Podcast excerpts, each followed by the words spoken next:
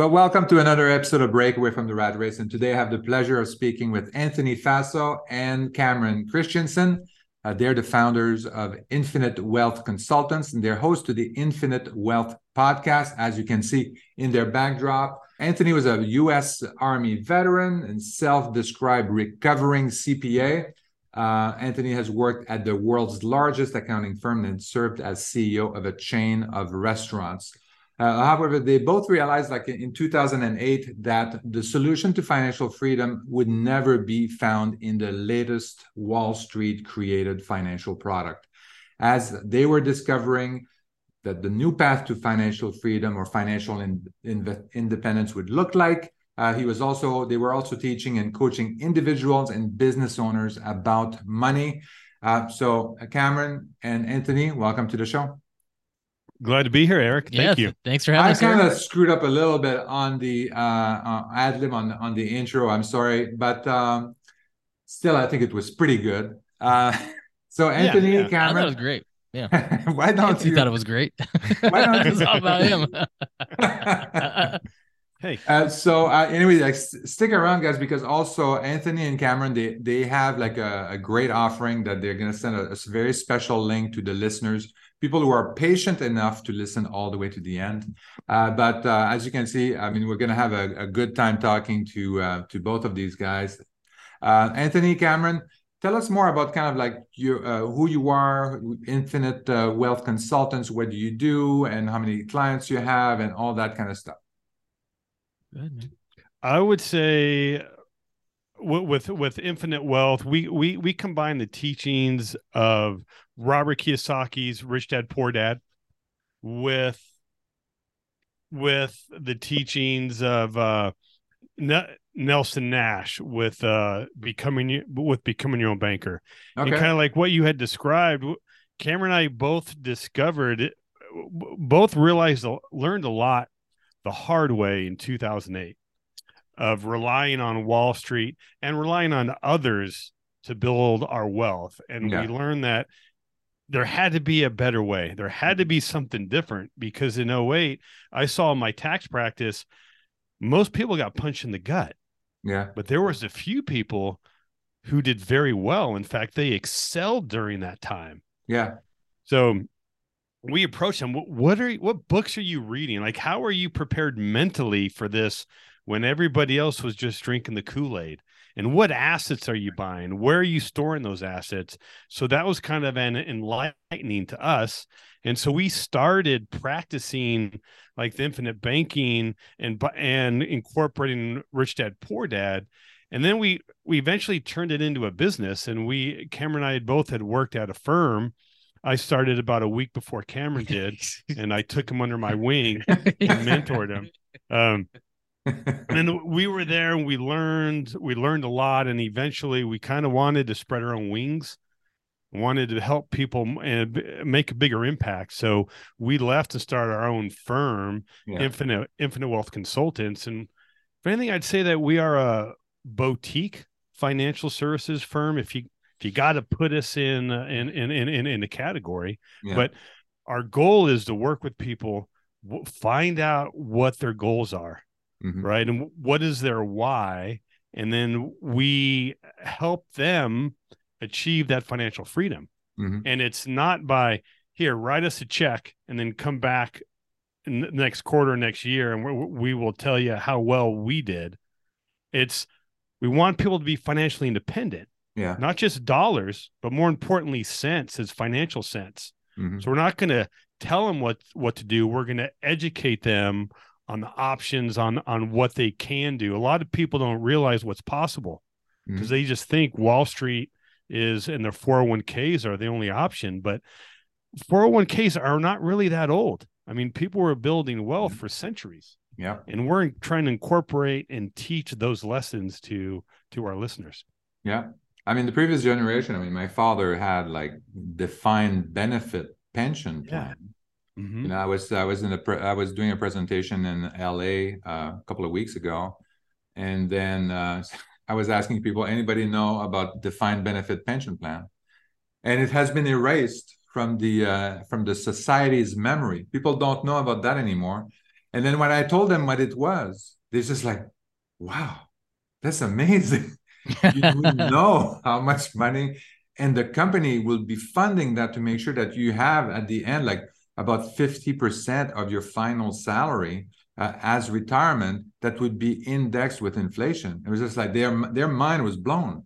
But all of that is gone now, unless you work for the government or you work for a union in a union environment. Inter- you know, Eric, what is interesting on there, what they did is they took the the burden or the risk yes. from the company yep. and put it to the employee yeah.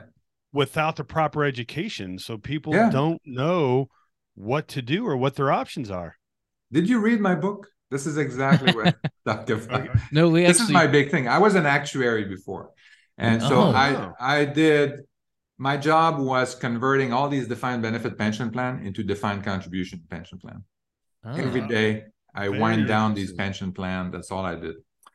Uh, that's the big. Well, Eric, I you know we're going to put the book on our list for sure. And I'm glad you shared that because normally CPAs are the driest, right, and the most analytical. But then the actuaries, There's even a drier one. yeah, yeah, yeah. Anthony's the life of the party at an actuary meetup. That's right. Yeah, the last thing you want to do is go for go for dinner with an actuary and a CPA. So that's going to be yeah. that's good. You'll never. No, do I don't know what I'm doing here. Get me out of here. But I mean, this is absolutely true. I mean, imagine you're you're working and um, you were working for a company. The company is on the hook. They have a team of uh, professional that is investing the money. They're making sure that they're it's funded properly to uh, to make sure that you have the correct amount in order to have uh, the uh, the pension that they mm-hmm.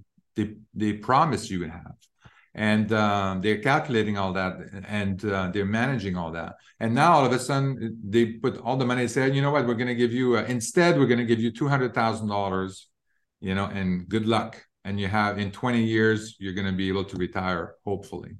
And of course people are not equipped with that and they don't have time to do that. So this is um, Eric, as you were looking at, did you have an opportunity to see what type of accounts those companies were investing in on behalf of those particular oh. clients? Well, most of them, most of them were investing in themselves, of course. You know, so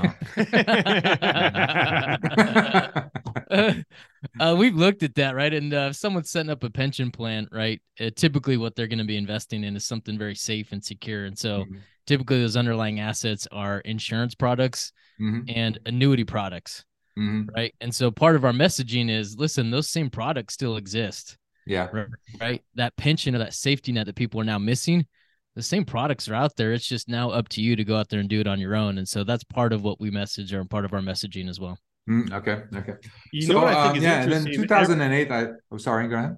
No, I, I think what is interesting, everybody got rid of the private industry got rid of pensions right? Yeah. And they took that burden, gave it to the employees, except for the government. Yeah.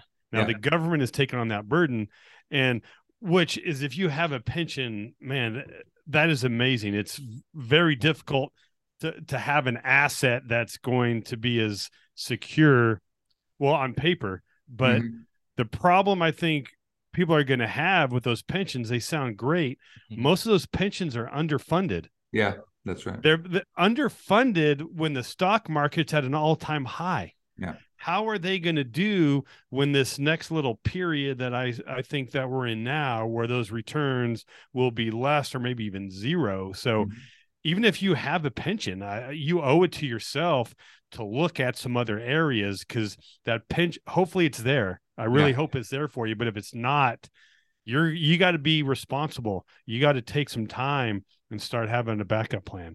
Yeah, exactly. A lot of these pensions are still un, uh, underfunded, especially when the you know these these fund these pension plans. I mean, they invest in in the stock market, and uh, they also invest you know in blockchain, uh, in Bitcoin and stuff like that, because Wall Street legitimized that as a as a real investment. And um, so you know this is kind of like this is what's going on. Of course uh, if you're following the stock market has gone down since the beginning of the year. So so is your the fund that is securing your pension plan. Mm-hmm. um, the thing is that these companies are on the hook to um, you know to provide that pension for you. So somehow you know when they're looking at that if it's underfunded they have to come up with a plan on how to get it funded back again um, so that could put some strains on the company obviously because sometimes you know they have to write a big check or they uh, mm-hmm. at the end of the year to fund and have a plan to um, to get it back to normal um, so yeah so that's kind of like the, the situation there but you're right i mean because the stock market went down then yeah, a lot of these pension plans uh, they were they were actually underfunded before the uh, before the, the, the stock market coming down this year, but yeah, it's even yep. worse now. Um, so I am a little bit worried from that perspective, but uh, not as worried as people that have invested their money in a 401k. So can we talk about that about the 401k and um, and see what what is this product how is this product something that helps people achieve financial freedom or retirement retirement at any point well you teed it up for me eric i would tell you yeah. that it's not something that uh, really helps someone get ready for retirement or even approach financial freedom if you look at the way 401ks are set up really what it's doing is it is increasing somebody's risk and it is decreasing the amount of control that they have over their finances mm-hmm. yeah if you look at kind of the way that that product works is typically somebody will start in a career industry whatever it is and 30 days later hr pulls them in and says hey we got a great opportunity right for you you can start saving or investing in a 401k plan mm-hmm. and so people start putting money into that product but really we've already touched on this is they have no idea what any of those underlying assets are yeah. or what that portfolio is made up of and so it is literally just blindly putting money into an account. And so what happens is people kind of do that. And what ends up happening is that 401k, 401k kind of takes position A in someone's kind of retirement plan. And they yeah. look up five, ten years later. And when they look up, a bulk of what they've saved for retirement or just saved in general is actually an account that has got a lot of uh, prohibitions or a lot of restrictions on it, right? Yeah. We can't actually touch that money.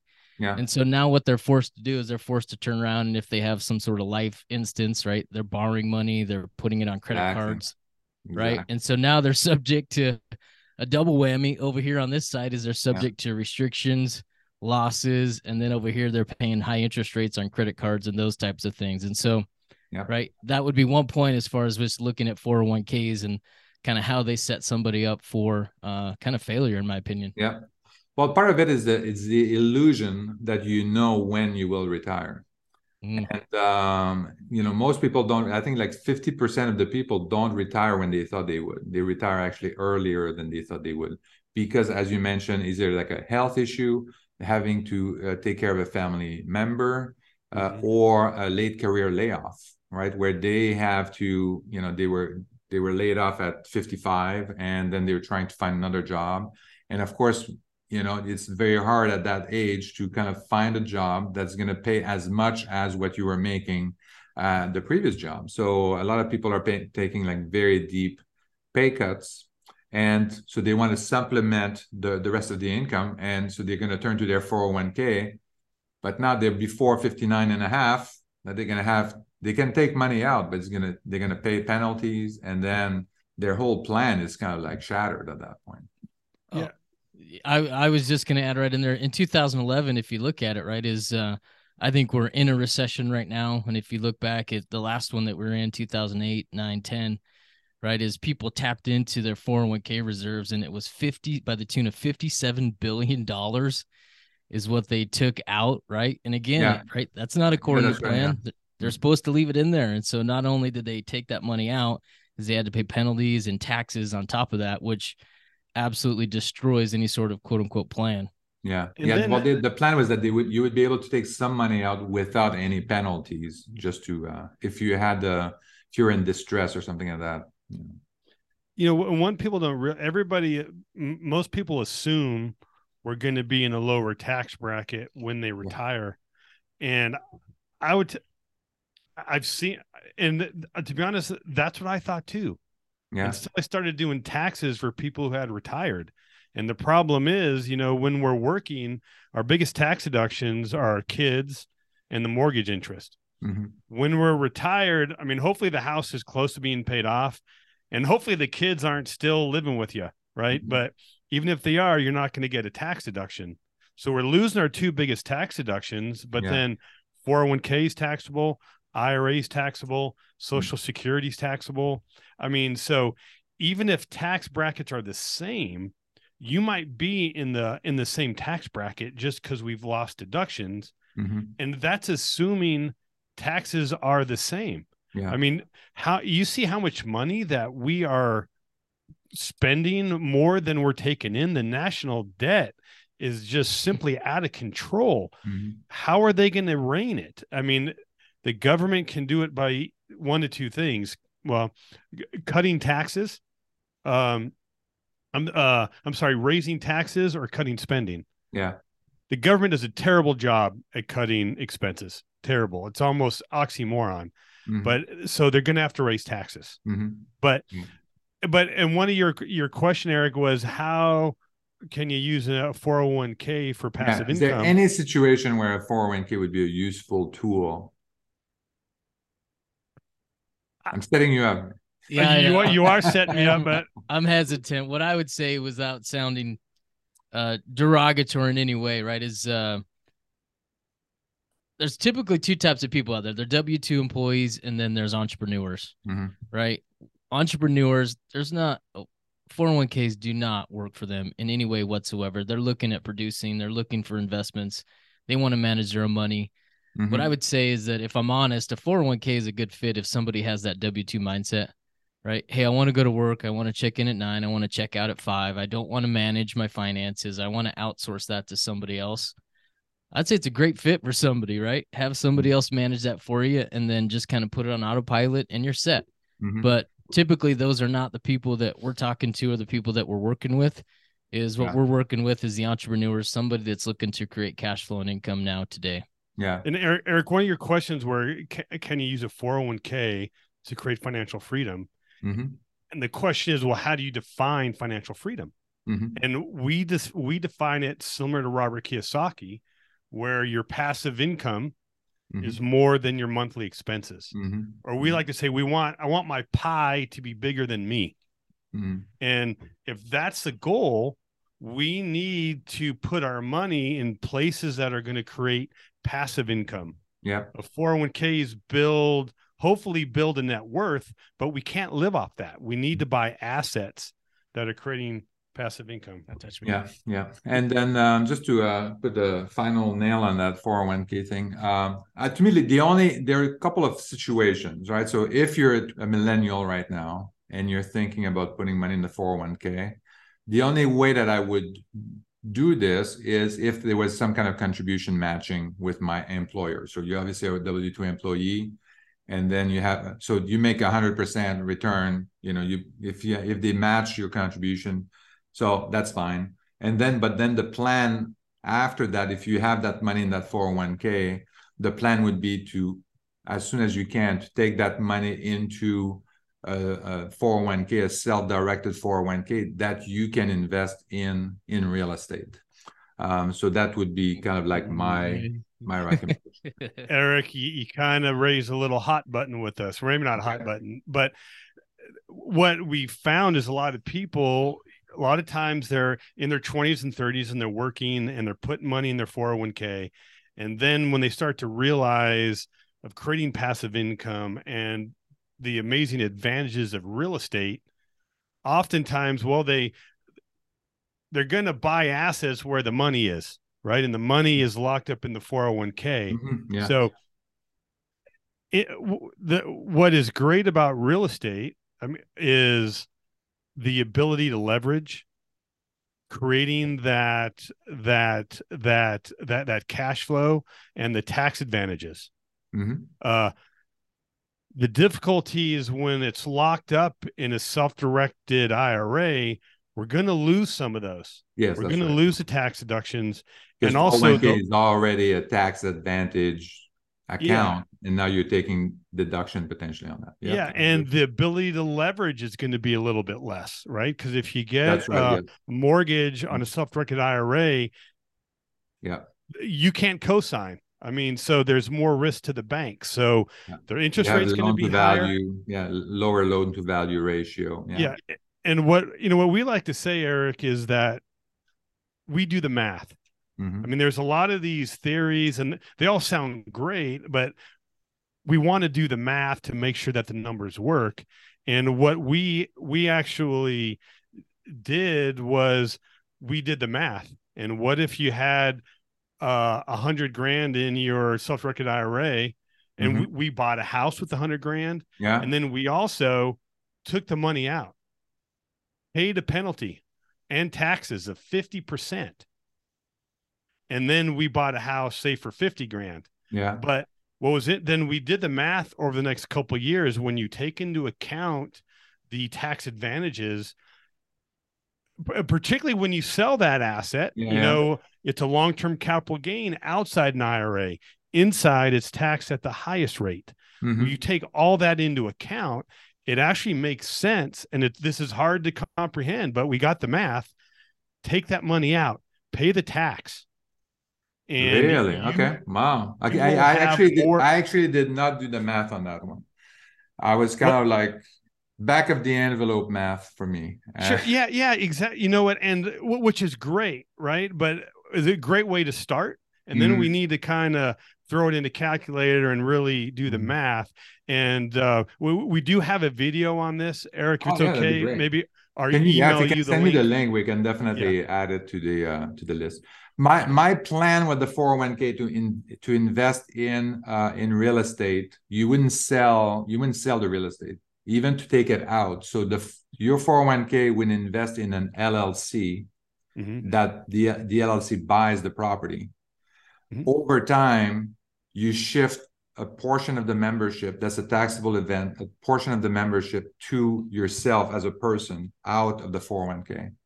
So that way you control the flow of funds outside the 401k, the f- of funds. you know we should talk i, I like that idea i mean Yeah. that's kind of somewhere in between and maybe we can manage the Yeah, tax because if issue you have to sell the property inside the 401k and then take the money out, that's this is a horrible idea. terrible yeah yeah Yeah, I agree. awesome So, but that's that. I'm glad you did the math on that. That'd be fantastic. And then we'll put that in the video, the show notes and stuff like that.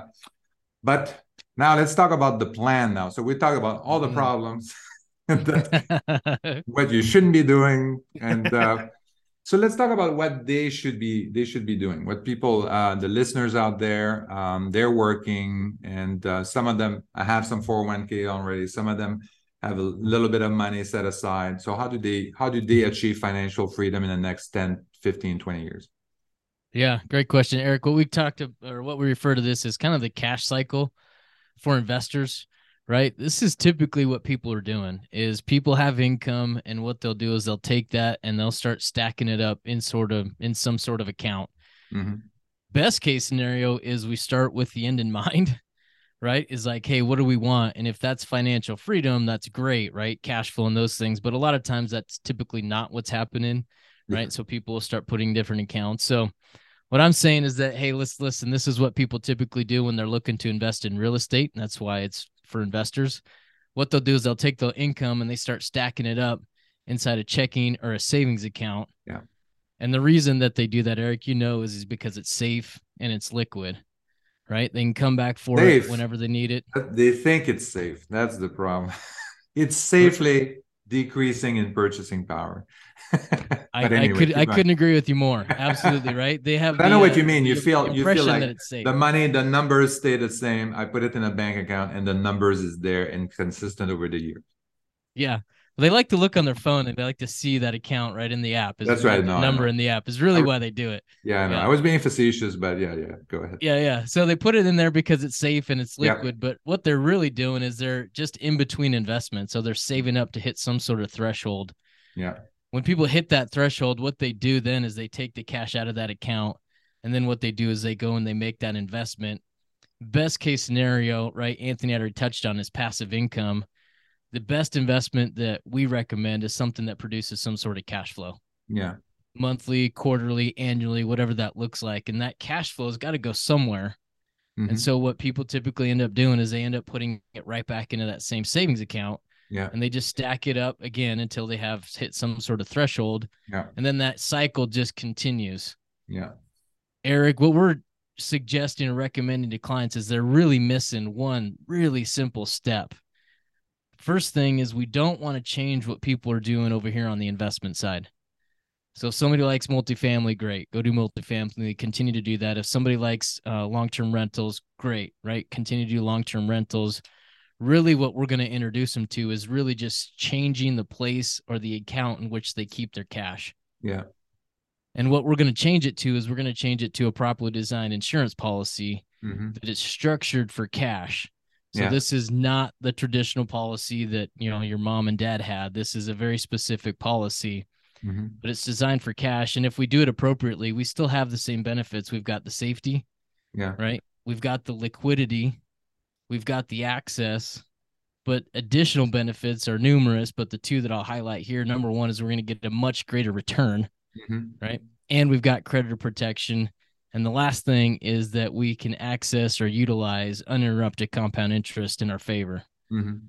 And so now, not only when we take that cash and start stacking it up in that account and we move it into the investment, our dollars are going to be working in two places for us Mhm. the investment that we would have had, but also in that same account, right? That policy that we borrowed against. And so Yeah. when you look at the efficiency and you run out the numbers, right? We're big fans of doing the math.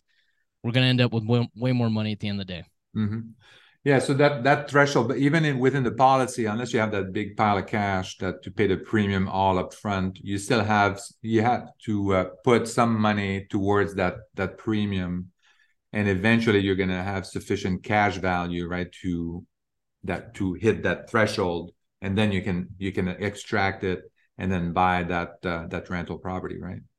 Mhm. Correct. Yeah, absolutely. So how long? So if somebody has like, um, like, do you have any kind of numbers on in terms of? Um, I know you guys run the math, so which I, something I really like is that because people are very emotional and kind of like thinking about things differently, and um, but if you run the numbers, I mean the numbers don't lie uh, unless you make a mistake, but uh, you know, uh, or use statistics, uh, but. Um, you know so so what what's uh, how much money do you need to get started how long if you have like let's say ten thousand dollars how long does it take for you to buy for example to have a threshold of thirty or forty thousand dollars so you can buy your first uh, rental property or something like that Well, what I would say, just like Cameron mentioned, we design this with the end in mind. Yeah.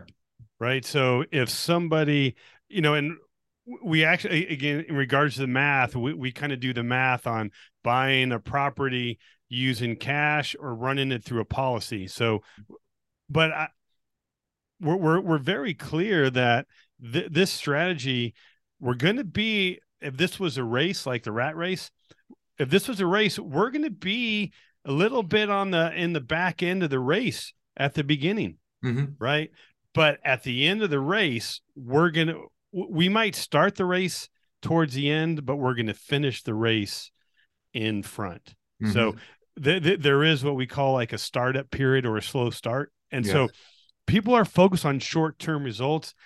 This concept is not for you. Yeah. Right. But what we're saying is we want the end in mind. Just like Cameron said, we, if you, you want to buy that asset, the asset's the goal.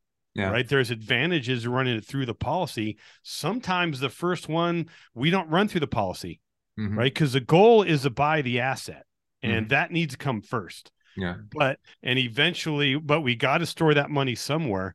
Whether we store it before we buy the asset or we use the cash flow from the asset, it doesn't matter, right? So we're going to buy that asset. Mm-hmm. Um, it w- is going to be is going to be the the top priority. Yeah. And as as far as the minimum goes, you know what what we tell people, uh, I'll see the more money you put in, the more we can use. Yeah. But as far as a minimum, what we tell people, it's about ten times your age per month. Mm-hmm. So or, or, let me do easy math for Cameron, right? So if you're 40 years old, right, that's four hundred dollars a month. Mm-hmm. Okay, so that's that's what we would would say is a minimum. Yeah. But if you want financial freedom, four hundred dollars a month, I don't care where you put it, is going to be really hard to create that pie big enough. Yeah, yeah. Yeah. the other thing, the other thing I'd say, Eric, is uh, right. Depending on where somebody is, is how much you're putting into that investment, that account, that account dictates what you're able to do. Mhm. right? And so, hey, right, um, I've got clients. I've got a kid that goes to UNLV that puts in like fifty bucks a month, right? The opportunities that are available to him are a little bit less than somebody that's putting in fifty thousand a year. Yeah. If we have a podcast, you referenced it, right? Half of our podcast is Anthony and I talking about kind of the ins and outs of this strategy, the pros and certainly the cons, as we're going to highlight those. But Yeah. the other half of the podcast is us interviewing investment opportunities that maybe not a lot of people are aware of Mhm. And those investment opportunities fall on every level of the spectrum Mhm. right hey syndications maybe you need a hundred thousand right Yeah. all the way down to maybe you buy an atm for two grand right and then that creates a couple hundred dollars of income a month and so Yeah. right that's part of our process is hey listen we're going to educate you on kind of why this is a benefit certainly in the long run and then also once we get you set up is we're going to start to help you look at certain opportunities that may be available to you based upon the funding Yeah. Yep. Yeah, I agree with that. I mean, I think it's less of a, an, an asset issue more than kind of the goal is really to get some cash flow at a certain point in time. And during that initial period, the kind of like the ramp up period, I mean, you don't necessarily need the cash flow. Uh, you need the cash flow maybe as a reserve in case some if you have a rental property, you know, to Mhm. pay some vacancies and maintenance and stuff like that. But the rest, I mean, you can put it back to accelerate accelerate the the ramp and then until you get to a certain point where it makes sense to um you know then you you have enough in there to um you know to you have achieved basically your goal. You have it financially free and then you can kind of like you can step into the next level. You can ramp up or level up to the next uh the next set of opportunities that uh, was not available to you before. Absolutely. Exactly. right? People need to learn how to produce yeah right people uh they only know how to go to work Well, exactly, right? I mean, this is like, and there's nobody, nowhere are they telling you, uh, except our podcasts uh, and others that uh, that are telling you how to do that. I mean, this is uh, definitely not taught in class in uh, university, colleges, or anything like that. They're just taught skills to go and work for somebody else. Uh, nobody's t- t- um, teaching skills on how to work for yourself and build your own wealth and and cash flow. Yeah. No, and I was, I mean, I've been a CPA for over 20 years. I didn't really learn this till I, I had to do this myself in 2008. Yeah. And I thought Wall Street was was was the only avenue. Yeah. Uh, then I knew that that avenue seemed like it's always under construction and led to a dead end. Okay. I just made that one up. I know. Um, that. That's very good. Very right. good. But um once once I took the blinders off yeah.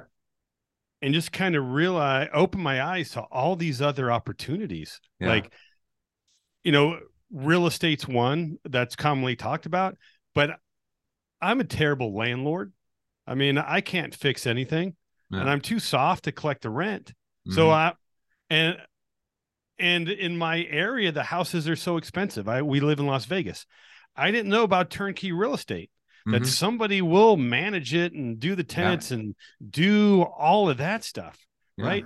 Cameron had talked about ATM machines. We see ATMs everywhere we go. Yeah. Banks don't own them. Most of the time, it's a small mom and pop. So Mhm. we actually bought some ATM machines Mhm. and we, we've actually flipped raw land in the middle of nowhere Yeah. Yeah. and but I never even thought about these. But that's what's so great about your podcast and the people that are listening to it is there's a lot of opportunities out there. Exactly. I mean, you just got to. But the problem is, it's not hand holding like your 401k. Mm-hmm. You've you you got to take some time to get educated. You got to put a little effort into it. But that's how that's how the wealthy build wealth is buying Yeah. assets. Yeah, but the the hand the hand holding on the 401k is uh I think they're leading you the hand that's holding you is leading you the wrong way.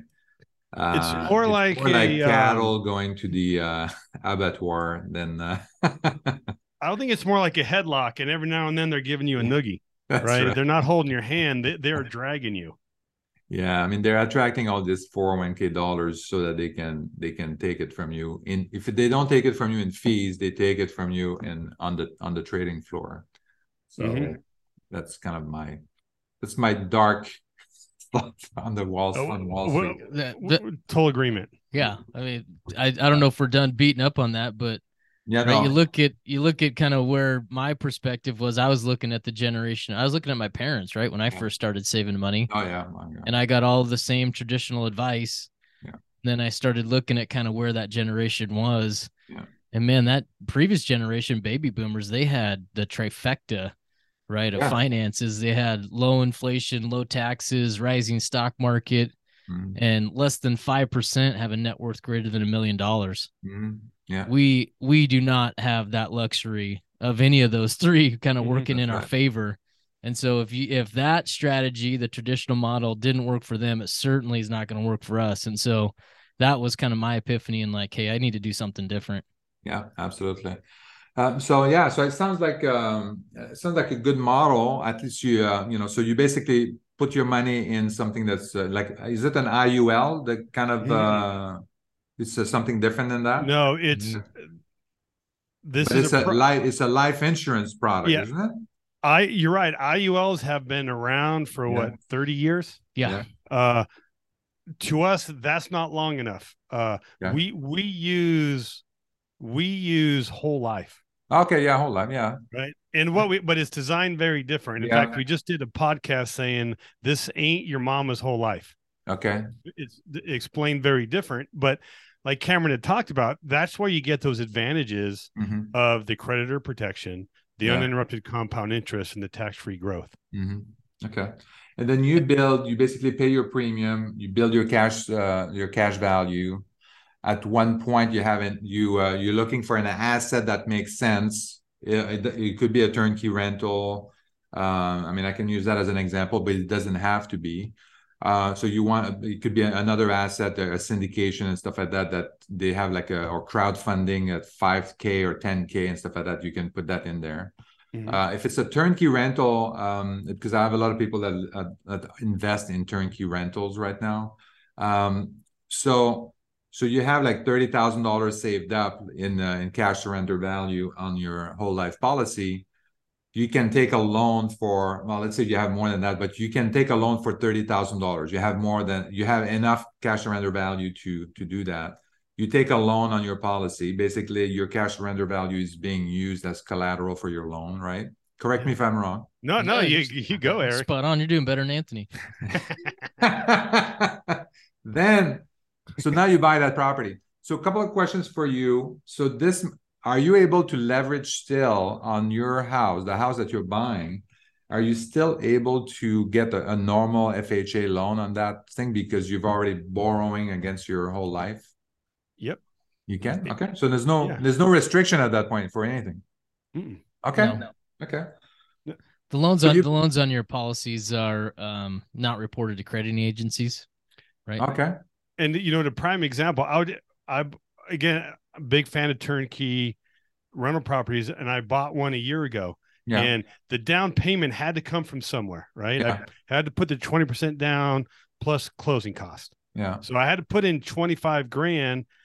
But I, what I did is, I, I took it alone from my policy. yeah yeah and the policy so i i technically have zero money in on the investment uh-huh. because i use the insurance company's money that they use my policy as collateral and i use the mortgage for 80% and they use the property as collateral. Okay. So each month uh, to be fair some months haven't been so great. I mean i had an eviction you know the great thing about the turnkey manager i didn't have to lift a finger yeah they got a new tenant, did everything, did all the repairs. Yeah. But what I'm doing is that cash flow from that property, again, I got to put it somewhere. yeah So I'm putting it again, uh, repaying that loan. Yeah. And it'll it'll be repaid at some point.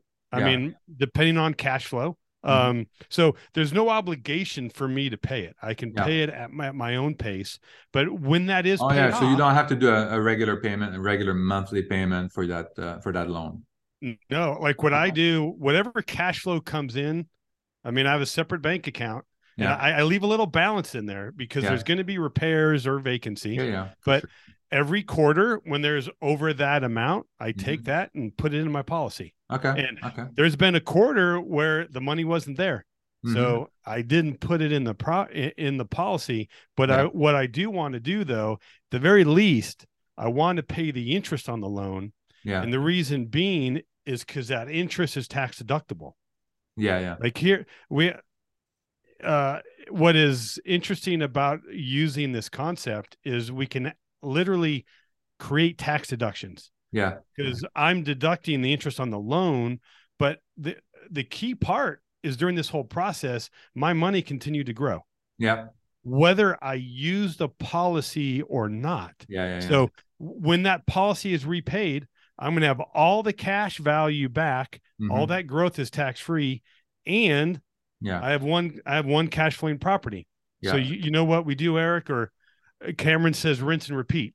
yeah. Right? We buy. We have that money back. we buy another property.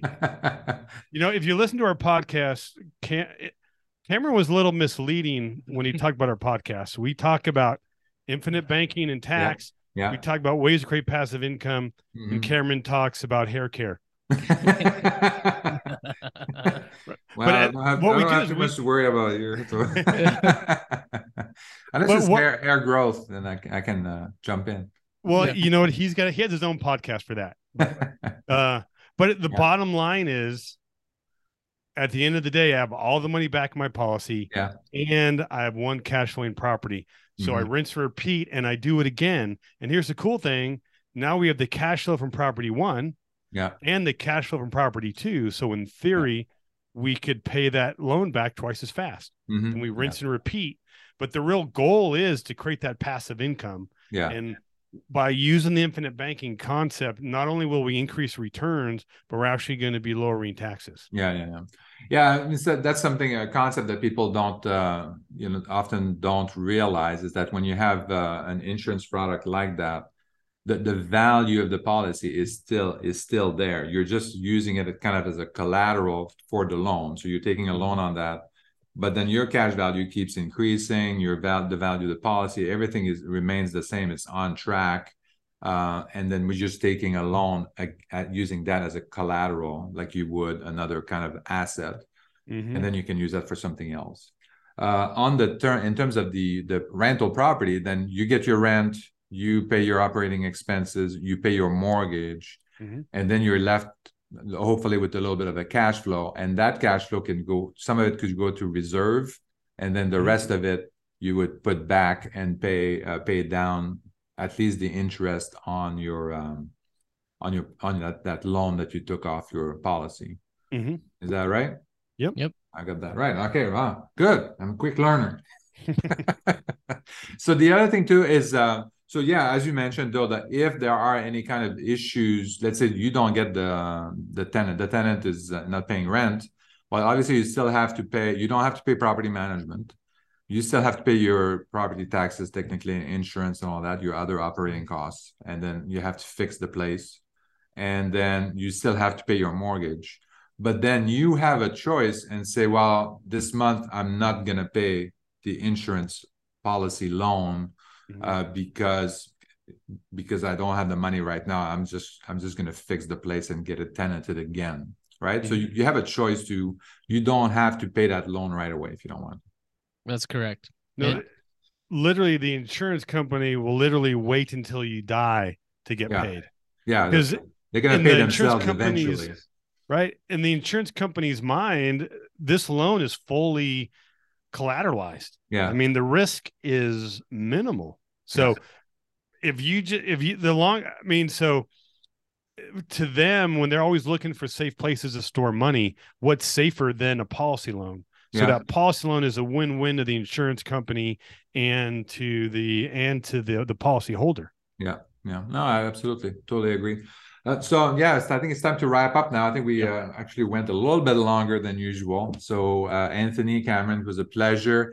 Uh, if people want to uh, reach out to you, so there's one thing people how they can they reach out to you, but you also promised a special link for uh, to uh, Investor Wealth uh, Infinite Wealth, I mean, uh, podcast or the Infinite Wealth Consultant. I think you have some kind of link that you want to share with them.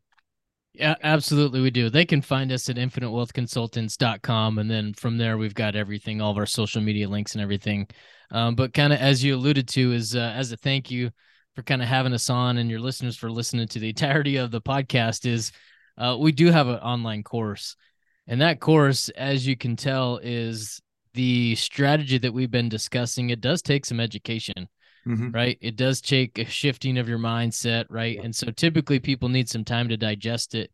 And so we are not pushy. Uh, we're not salesy. So if somebody logs into this course and they start to look around, what you're going to find is a whole bunch of the videos that we referenced today where we're actually going to do the math. Yeah. And so we typically charge $500 uh, for somebody to go in there and get that. We're going to give you guys a free link here. Um, so if you use this link, it'll take you in there. In exchange for your email address, we'll give you access. You guys can have full access to the course, look around and take a look. And um, if you guys have questions after that, there's a way for you to follow up and to reach out to us. But if yeah. your listeners go to infinitewealthconsultants.com backslash break away from the rat race, mm. That will take them to the landing page where that will give them access to the online course and they can enjoy themselves in there. Oh, that's great. Well, thank you very much. Really appreciate it. Um, so yeah, so uh, thank you very much uh, again for all the sharing all this information, and I hope that uh, our listeners are going to go in there and uh, get educated. At the very least, get educated. Go to the website, un- understand more. Obviously, we only spend like you know uh, forty five minutes or so uh, talking about it. It's important to go into the details and understand the strategy. It's a little bit more, you know, technically complex. You need a little bit more education, but once you get it, I think it's going to make a lot of sense. Uh, I I understood it, you know. so so thank you very much, guys, and uh, we'll talk to you later. Bye. All right, thanks, thanks, Eric. Make it a fantastic day. Take care. Thank you for listening to Break Away from the Rat Race with your host, Eric Martel. If you want to share your story and experience with our listeners, please message us on Facebook at Break Away from the Rat Race. Also, please subscribe to our YouTube channel and our podcast on iTunes.